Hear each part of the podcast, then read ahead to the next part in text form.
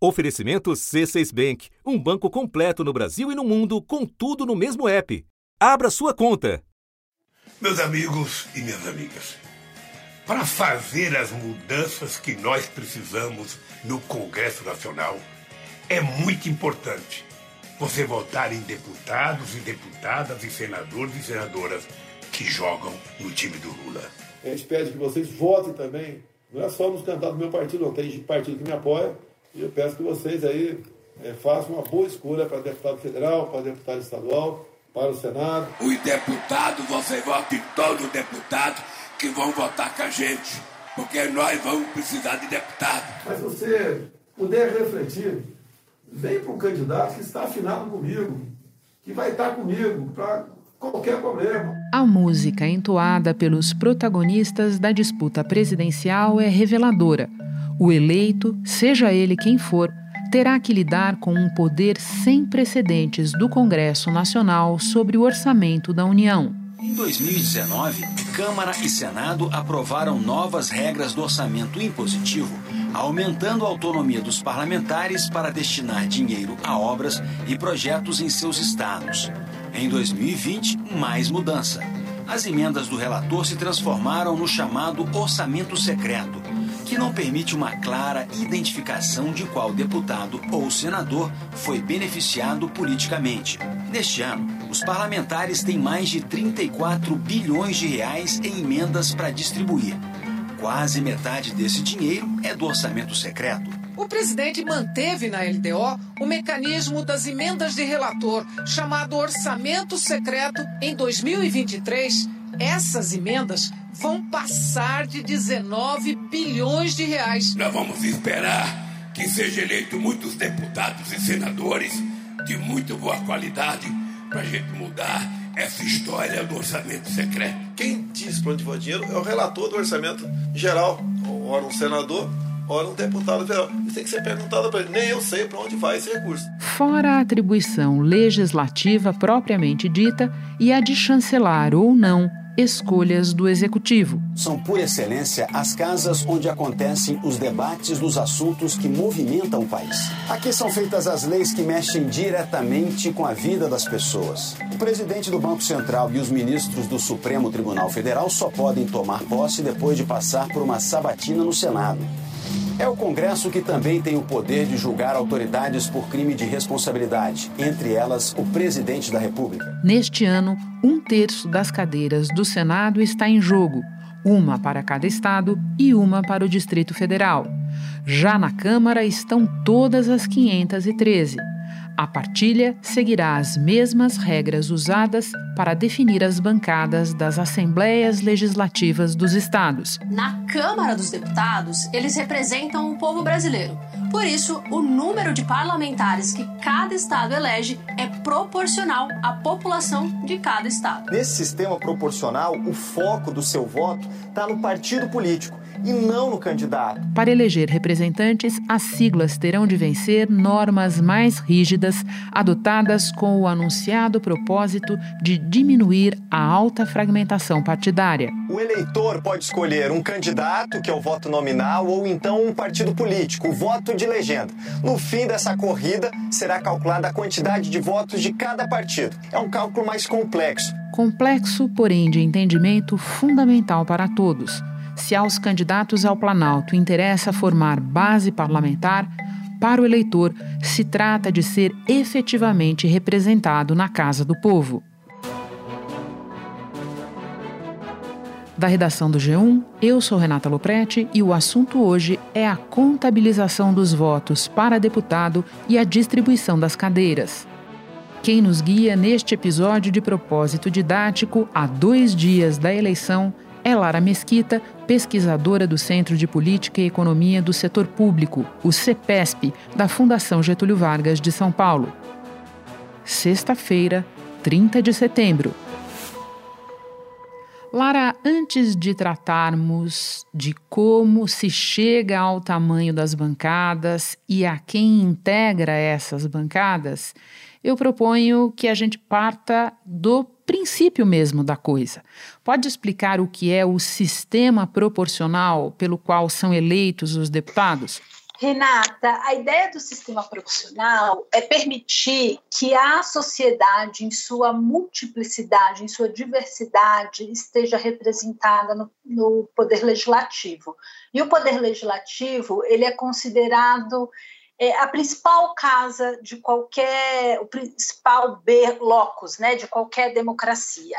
Então, no sistema proporcional, a gente quer garantir a representação das diversas vertentes é, facções, grupos presentes na sociedade, e a gente quer aproveitar ao máximo a vontade do eleitor.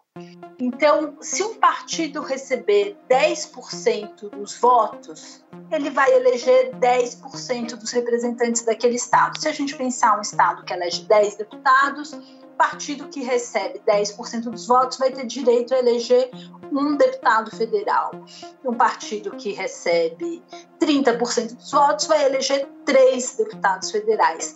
E assim a gente minimiza o desperdício de votos, os votos que não são considerados para eleger representantes, e a gente garante que os grupos minoritários presentes na sociedade consigam estar também representados no parlamento. Lara, e aqui entra um dado muito importante. A esta altura, todo mundo já escolheu ou está escolhendo o seu deputado federal, o seu deputado estadual.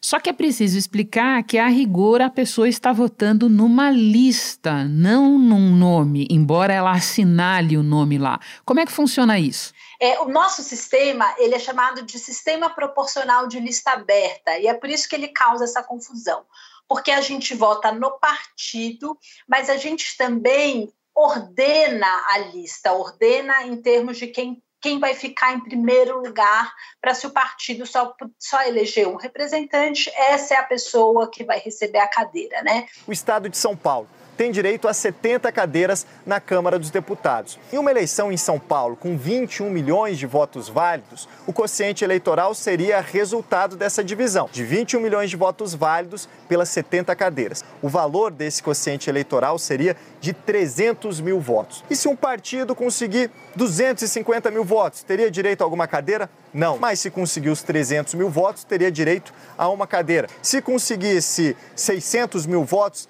teria direito a duas cadeiras. Só depois disso, os candidatos mais bem votados na lista de cada partido vão preencher essas cadeiras. Então, eu preciso primeiro escolher o partido que eu vou votar. Ah, eu quero votar no partido dos gatos, dos gatinhos. E aí eu tenho que ter a consciência que o meu voto é um voto todos os candidatos do partido dos gatos. E depois eu indico que qual dos candidatos lá do Partido dos Gatos, se eu fosse ordenar a lista, eu gostaria que fosse o primeiro nome dessa lista, que ficasse lá no, no, lugar mais alto, e se esse partido só tiver direito a eleger um deputado, essa vai ser a pessoa. Mas eu não sei se os outros eleitores que vão escolher o Partido dos Gatos concordam comigo. Então, mesmo que não seja o meu candidato preferido eleito, o meu voto ele importa para definir quantas cadeiras no total, quantos deputados no total o partido está votando. Então, no sistema proporcional, eu voto primeiro no partido e depois eu indico a minha preferência de ordenar esse partido. Esse sistema se opõe ao que a gente chama do sistema de lista fechada ou lista pré-ordenada que é o sistema, por exemplo, utilizado na Argentina, em que antes da eleição os dirigentes partidários ordenam a lista. O eleitor não interfere nessa ordenação. Então, o sistema utilizado no Brasil, ele dá mais poder para nós eleitores, porque não é eleito só quem o dirigente partidário quer, é eleito aquele candidato que consegue o apoio de uma maior quantidade de eleitores. Bom, aqui eu paro para fazer uma memória e um esclarecimento adicional. A memória, Lara, que você sabe bem, não poucas vezes no passado recente os caciques partidários tentaram estabelecer aqui a lista fechada. Mas não vingou. E a outra, o esclarecimento adicional, é, é, me parece pertinente, vejo o que você acha. Quando você explica, olha, primeiro a pessoa escolhe o partido e daí ela escolhe o candidato, é importante lembrar que isso é o princípio da coisa, mas na verdade ela faz tudo na mesma operação, né, Lara? Isso, quando a gente vota, você vai lá e digita, é, para deputado federal, a gente vai digitar quatro dígitos, ou para deputado estadual, a gente vai digitar cinco dígitos. Os dois primeiros dígitos, eles sempre indicam partido e os outros três Sim. indicam o candidato. Então, você escolhe o partido e a, indica o seu candidato de preferência no mesmo momento. Se a gente pegar a última pesquisa da Datafolha, o dado é que 39% dos brasileiros reprovam a atuação do Congresso, mas tem um outro dado que é, é, mostra uma certa contradição. Apesar da reprovação, 64% dos eleitores não se lembram em quem votaram para deputado, 65% não se lembram em quem votaram para Senado. Um deputado custa mais ou menos 2 milhões por ano. Um senador custa 7 milhões em média por ano que eu digo é quando o eleitor vai decidir o seu voto, Sim. o processo deveria ser: eu, eleitor, vou olhar todos os partidos que existem, vou encontrar o partido com o qual eu me sinto mais confortável de dar o meu voto, sem saber quem vai ser eleito para aquele partido. E tendo encontrado um partido com o qual eu mais me identifico, seja porque esse partido apoia causas ambientais, ou porque ele vai estar defendendo as, as reformas que eu acho mais importante, ou seja lá a razão que for, ah, eu me identifico mais com esse partido. Agora eu vou lá buscar nesse partido quem são os candidatos e escolher o candidato que eu vou dizer que eu gostaria que fosse o primeiro lugar da lista e que eu em quem eu vou dar o meu voto, né? Espera só um instante que eu já volto para retomar a conversa com a Lara. Com o C6 Bank, você está no topo da experiência que um banco pode te oferecer. Você tem tudo para sua vida financeira no mesmo app, no Brasil e no mundo todo. A primeira conta global do país e atendimento personalizado, além de uma plataforma de investimentos em real e dólar com produtos exclusivos oferecidos pelo C6 em parceria com o JP Morgan Asset Management. Quer aproveitar hoje o que os outros bancos só vão oferecer amanhã? Conheça o C6 Bank. Tá esperando o quê? C6 Bank. Bom, então vamos lá para a parte mais desafiadora. Muita gente considera difícil de entender, mas você tem todas as ferramentas para explicar como é que são calculados os resultados, como é que se fica sabendo o tamanho de cada bancada e quem estará nela, até porque essa é uma operação de duas fases, né, Lara? Isso. É, a gente tem talvez até três fases, né? A primeira fase é aquela em que a gente calcula o quociente eleitoral, o mínimo de votos que precisa ser feito para se eleger uma cadeira, para preencher uma cadeira. É, essa é uma conta mais ou menos simples. A gente vai pegar todos os votos que foram dados em candidatos ou na legenda. A legenda é quando o eleitor vota só na lista, mas não, não interfere na ordenação na lista e vai, vai somar esses votos e vai dividir pelo número de deputados a ser eleito por aquele estado. Então, se eu tiver no Amapá, eu vou somar todos os votos e vou dividir por oito. Se eu tiver em São Paulo, eu vou somar todos os votos e vou dividir por 70. Eu, agora eu sei o que, que é o mínimo de votos que cada partido precisa ter para eleger um deputado, primeiro deputado ou deputada.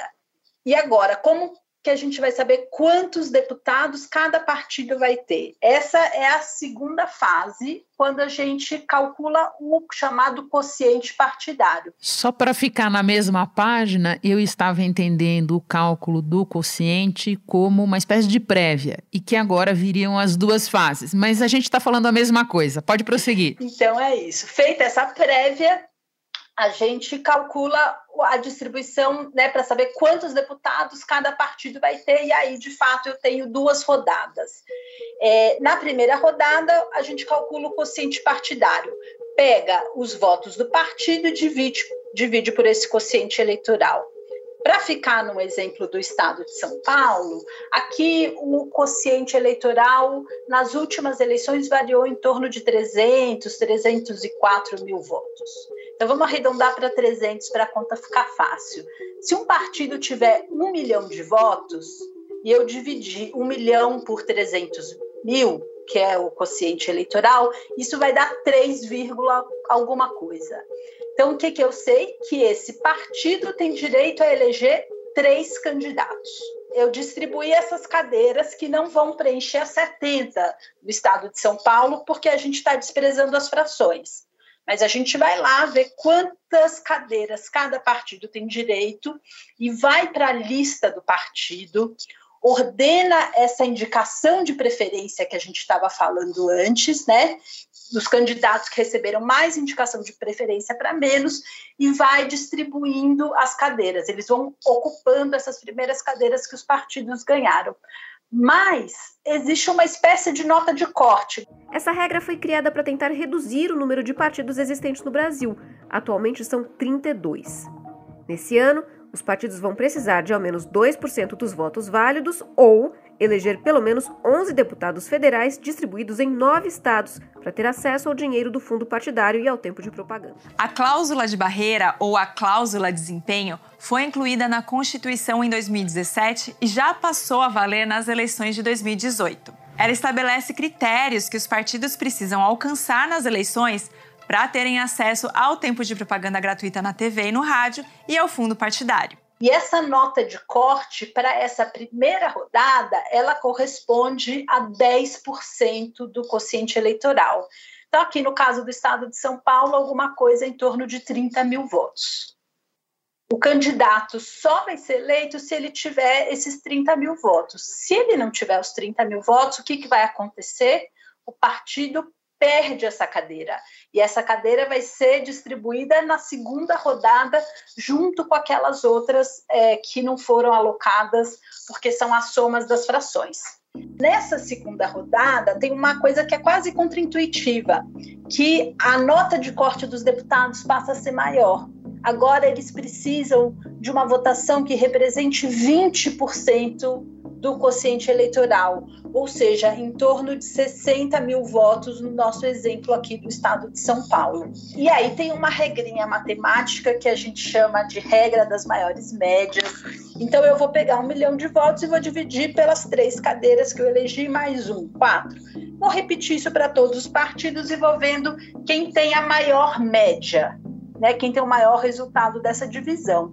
E vou sempre atualizando a quantidade de, de, de eleitos, vou sempre atualizando a quantidade de eleitos de cada partido para essa continha dar certa.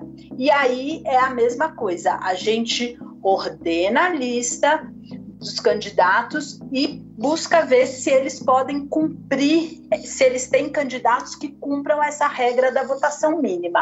Lara, enquanto você explica, duas coisas estão me ocorrendo.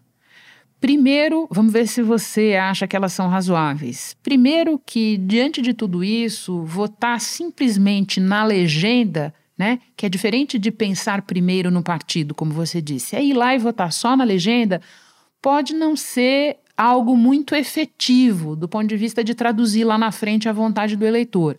E segundo, a própria ideia de votar num puxador de votos, é, ela pode não resultar exatamente no que o eleitor pretendia, né? Do ponto de vista de dar visibilidade a um partido, a uma pauta, é, pode não sair bem assim. Essas duas ideias fazem sentido para você? Fazem muito sentido, Renata, é exatamente isso. É, essa mudança, ela desincentiva esse voto na legenda, porque o partido pode ter muitos votos, mas não ter os candidatos para ocupar as cadeiras, e pelo mesmo raciocínio, raciocínio, ela desincentiva o voto em um puxador de voto. Imagina que esse puxador teve sozinho 800 mil votos. Se o quociente é 200 mil, ele tem direito a quatro cadeiras. Quer dizer, ele não. Uma vaga é dele e as outras três ficam reservadas para os outros candidatos mais votados do mesmo partido ou federação partidária dele. Só que esses companheiros dele, eles também precisam correr atrás dos próprios votos, pelo menos um mínimo, uma espécie de nota de corte, que depende de outra conta. 10% do quociente eleitoral. Lara, para terminar, não dá para esquecer que, embora o nosso foco seja a eleição para a Câmara e para as assembleias, estamos às vésperas de votar para muitos cargos. Então, eu quero que, de saída, você nos explique como é feita a conta para vitória ou para estabelecer a vitória nos cargos para presidente, governador e senador. Ela é bem mais simples, mas só para a gente lembrar. Esse é bem mais fácil. É, para senador é eleito o candidato mais votado. E pronto. Para presidente e governador, a gente precisa que o candidato tenha o apoio da maioria absoluta dos eleitores. Ou seja, 50% mais um dos votos válidos. E se no domingo próximo que a gente vai votar, nenhum candidato conseguir esse apoio, a gente faz uma segunda eleição, que é o segundo turno, onde os dois candidatos que receberam mais votos vão competir entre si para que um deles cumpra esse requisito de ter o apoio da maioria dos eleitores. Lara, muito obrigada. Vamos todos votar no domingo mais esclarecidos pelas tuas explicações. Bom trabalho aí. Obrigada, é um prazer estar aqui. Antes de terminar, um lembrete prático para nos ajudar neste domingo. O primeiro voto a ser digitado na urna é para deputado ou deputada federal. São quatro dígitos. Em seguida, você marcará a sua escolha para deputado ou deputada estadual. Cinco números neste caso. Depois, com três dígitos, a opção de senador ou senadora. Na sequência, vem o voto para governador ou governadora, que leva dois números. E no final, você vota para presidente da República, também usando dois dígitos. No site do TSE é possível encontrar e imprimir um modelo para levar à cabine de votação. Basta ir ao site justiçaeleitoral.jus.br e clicar em Como votar nas eleições de 2022. Este episódio incluiu o áudio do SBT. Este foi o assunto podcast diário disponível no G1, no Globoplay ou na sua plataforma de áudio preferida. Vale a pena seguir o podcast na Amazon ou no Spotify, assinar no Apple Podcasts, se inscrever no Google Podcasts ou no Castbox e favoritar na Deezer. Assim você recebe uma notificação sempre que tiver novo episódio. Comigo na equipe do assunto estão Mônica Mariotti, Isabel Seta, Tiago Aguiar, Lorena Lara, Gabriel de Campos, Luiz Felipe Silva, Tiago Kazuroski e Eto Oskleiter. Eu sou Renata Loprete e fico por aqui. Até o próximo assunto.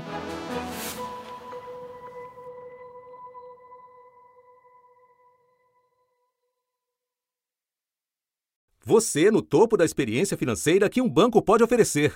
Escolha um banco completo no Brasil e em qualquer lugar do mundo. Abra sua conta no C6 Bank.